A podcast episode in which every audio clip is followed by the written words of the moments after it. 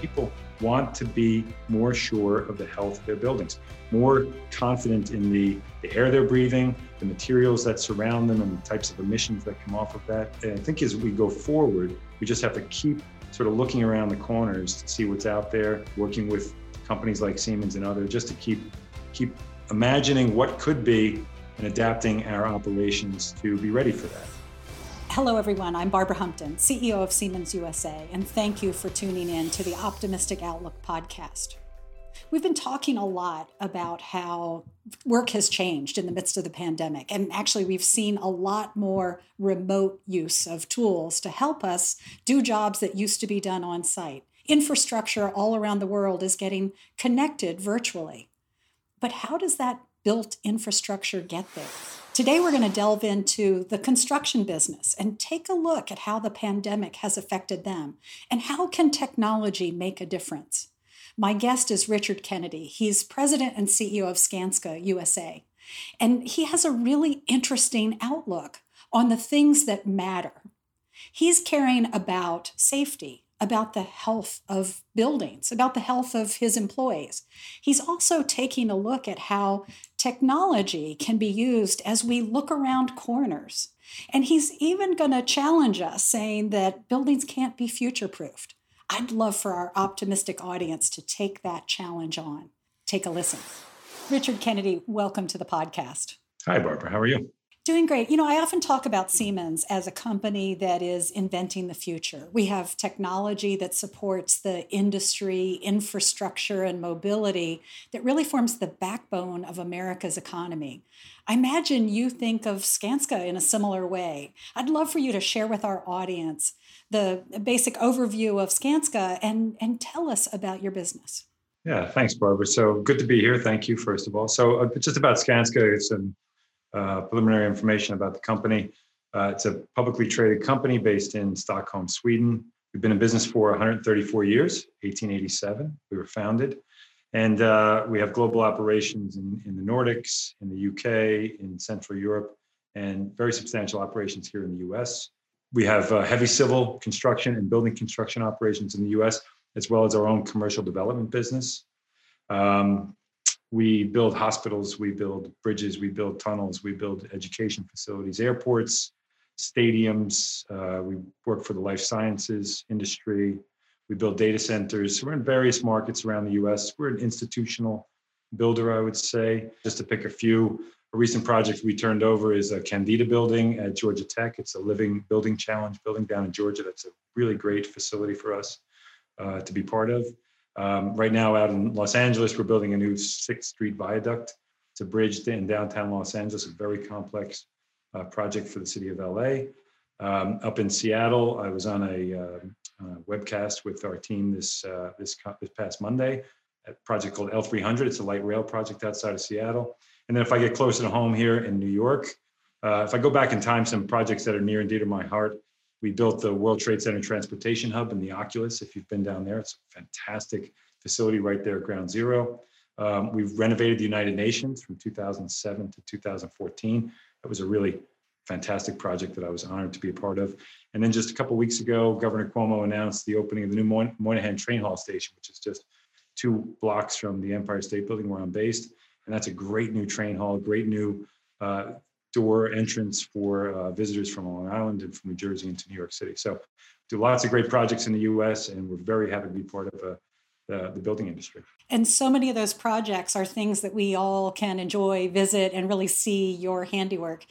Um, you know, Siemens is so proud to have supported you on so many projects, and and actually it was stunning to see how even as the coronavirus pandemic swept across the United States, work kept going on. Uh, tell us about how work had to change in the face of the pandemic. It, it was very interesting, wasn't it, Barbara? I mean, if you go back to March, I was uh, I was pretty anxious back then, as were a lot of people in our industry, as you know. I mean, all of a sudden we had this incredibly exceptional and unusual event happen to us. We weren't sure how we were going to deal with that. This concept of social distancing came in. I remember and just thinking about that when you think about a construction project, and I remember talking with our team, and we had a we had a picture. We adapted pretty quickly. We had this picture of wash basins at a construction site that were separated, you know, six feet apart, and there was a sign, a big sign behind them, uh, behind the basins that said, you know, please socially distance, stay six feet apart. And I thought, we, we don't socially distance in this business. I mean, we work elbow to elbow, hand in hand. So we had to back up um, really and rethink the way we were working. And I was incredibly proud of our team and the way we handled that, the way we adapted. Uh, super effort on their part just to just to adapt to a new circumstance and keep marching forward and keep our business going. Um, and it was very happy, obviously, with others in our industry that we were deemed to be essential because we are essential. We're in that industry. We build for our society, and it was great that we got to continue working forward. But what I saw happen, I, I think the biggest impression I have from the early days of COVID is how we stepped back and we planned more than I think we are accustomed to. We do lots of planning in our industry, as you know, right? But it's also an industry of action. And I saw us because of this new circumstance have to sit back and really rethink things. And I think we're better for it. I think we worked more safely than we're accustomed to. We haven't seen a, a drop in productivity, and we have a huge focus on safety, but we got even safer in a global pandemic because we were planning more. And when I think ahead to our industry and where, you know, where and how it might change because of this, I think we'll see more of that. There'll be more planning than we've been accustomed to, even though we're an industry that's heavy on planning will there'll be more of that, and that will pay off in faster execution and more efficient execution in the future. So, been a really interesting year um, from January, you know, of last year until today. Didn't expect it a year ago, and here we are on the other side of it, or more in the middle of it. But um, we're just pushing our way through. Our company, and I know your company is doing exactly the same on the projects that we're working on together. Yeah, ab- absolutely. And and actually one of the things I've loved about this is truly empowering our teams, right? They really didn't need us hovering over them to help them get things done and um, giving them the tools they needed to stay safe and stay productive was valuable. We've been thinking a lot about how digital tools are transforming nearly every market segment we're involved in. And and you just mentioned planning. I know that you use a lot of technology to help you in the planning. I'm curious to hear you, your views about how might technology be used in new ways in buildings, ways that add value for either you as a constructor, maybe for owners, for building occupants. What do you see as the trend right now? Well, I was I was happy first of all that we had a lot of the technology in place that we needed to have in place in order to continue moving our operations forward in a good way despite the pandemic. I mean, things like video conferencing, other technologies that we've used in the field, tablets for our superintendents and wearables to help people track and monitor the work. So a lot of technology was there. We hadn't used it as much because we didn't have to, but it was there when we needed it. And I was super thankful for that. And then when I think ahead to the future, I, I one, one, one thing that comes to my mind is I'm sure you've seen this commercial, Barbara, uh, where someone enters a commercial office building and they meet someone at the front door and, and the, the, person greets them and say why are you here? And the, the, the, person says well i'm here to fix the elevator. There's an issue. And person you know the person who's uh, greeting him says well we don't have an issue with the elevator. And he says well you're going to have one tomorrow. So they like sort of this this uh, predictive analytics that that idea of technology. I mean that's real today in in in buildings you know that it's incorporated into. But when i think about the future of technology on our construction projects. You know, I mentioned safety earlier, and we, we spend a lot of time in our company thinking about safety, trying to keep people safe. We gather a lot of data to do that. We analyze it, and then we try to transform the way we approach our work to make sure that we're, you know, keeping people physically safe, that we're avoiding near misses. But when I step back and I think about the future, and you know, this is the optimistic outlook, right? And I, I'm, I'm optimistic as a person. I think about all the data that we create on a project on any given day. And I, I, think about the possibility of somehow really truly capturing all that. Of course uh, of course in a cost effective way and i think that's the challenge that we have to get over as an industry. But somehow imagine imagine a future where we're capturing all this data about how we're building projects in the field. And then we're taking that data and we're moving it up into the into the planning and designing phase of our projects in order to design things so that they're safer and they're faster and they're more efficient, they're more effective. I mean, there's just so many possibilities that we have from technology. We just have to get, you know, we have to work together to get the common data platform so that we can really harness it and analyze it and use it the right way. But you know, technology, I think that's a big theme that we've seen this year. It's been obviously coming for a long time. We've all been living it with iPhones and all the fantastic technologies that have come into play in the past, just say 20 years. But this, you know, I'd say this this this issue with the pandemic and COVID and the way we've adapted using technology has just accelerated that, and it's opened a lot of it's opened a lot of doors, I think, for all of us and a lot of our minds as to the possibilities of uh, what we can do with it going forward. Certainly mine. Well, Richard, I would really love to pull you into some work we're doing at Siemens, envisioning what that future can be, how we can use that data. One of the topics that I'm hearing about is the idea that buildings can be healthier. Right. And um, and and so, you know, I think about this knowledge of how buildings are performing what really matters in the health of a, bu- of a building, one of the things that keeps cropping up for us is air quality. And we've put our scientists to work on understanding what changes we can make in building automation to improve air quality. And right now, we're rolling out solutions using commercially available components to help purify spaces in schools and hospitals you know helping to helping just to create healthier environments the covid-19 pandemic is not our last virus that we're going to see. This is this has got to be part of the way we build for the future. How are you looking at building wellness? Yeah, that's a that's a great question, Barbara. Um, so as I mentioned earlier, we have a we have a strong development arm in Skanska. We're in the U.S. We're based in five cities. We also develop our own projects, commercial office buildings, residential office, uh, residential, multifamily residential, excuse me, in Europe and here in the U.S. And uh, so we've been one of the one of the big things for Skanska is sustainability. I'd like to say we're a clean, green Swedish company. We care about the environment. We care about sustainability. So the products that we've been creating have already incorporated things like you know high efficiency air filter system, filtration systems, and so forth. Um, this is obviously increasing the need for that, the pandemic and the issues associated with it. So I feel like we're ahead of that, and we just got to keep staying ahead of that. But then when I think about our buildings, and you, you mentioned well-being, and that's that's another great and I think accelerated trend that we're seeing out of COVID. People want to be more sure of the health of their buildings, more confident in the, the air they're breathing, the materials that surround them, and the types of emissions that come off of that. So we're really focused on that. And I, I, I think as we go forward, we just have to keep sort of looking around the corners to see what's out there, working with design firms, working with companies like Siemens and others, just to keep keep imagining what could be and adapting our operations to be ready for that.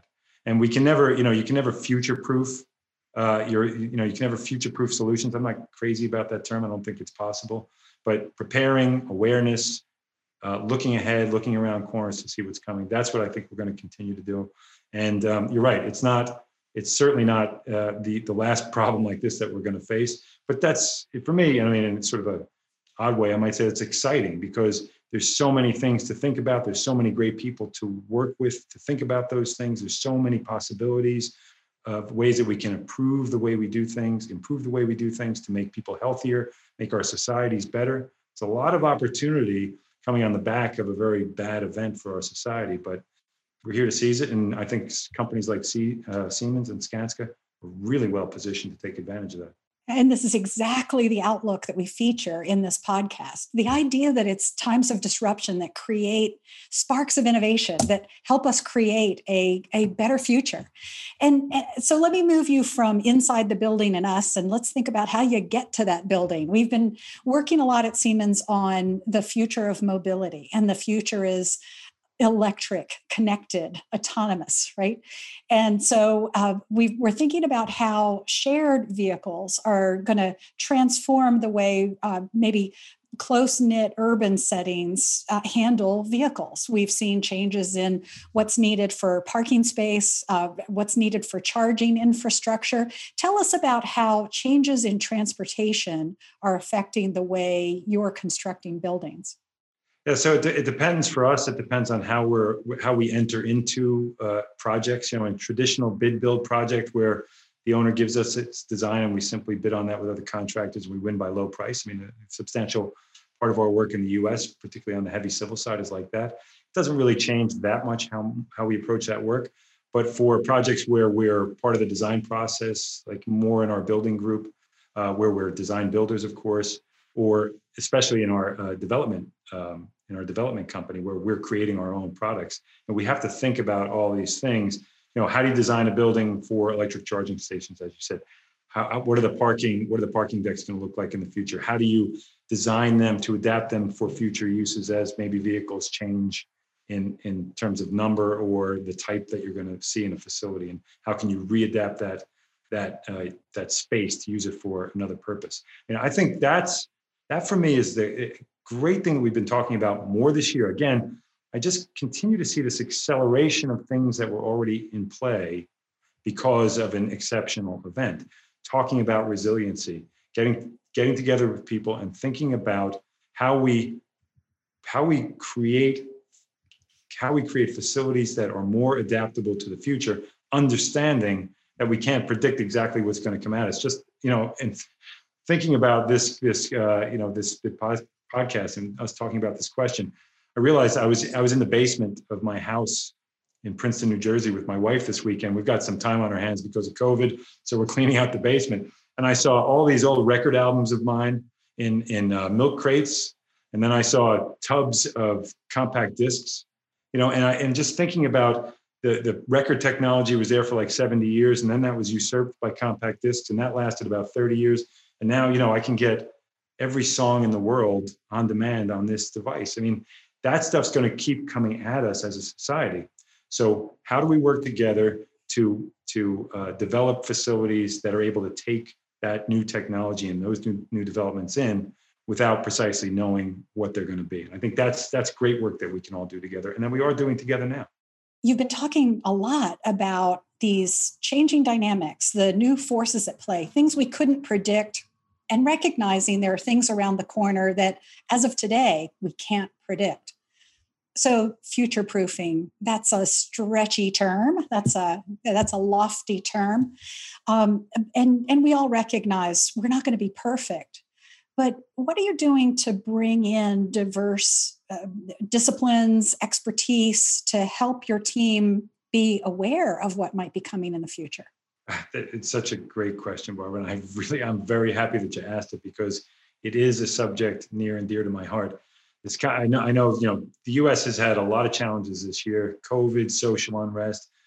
One thing I've been very happy about is that our company has been talking about values and the culture that we have, bringing people in from diverse backgrounds for years and years, and talking about working in inclusive ways with people to get the best ideas out of people.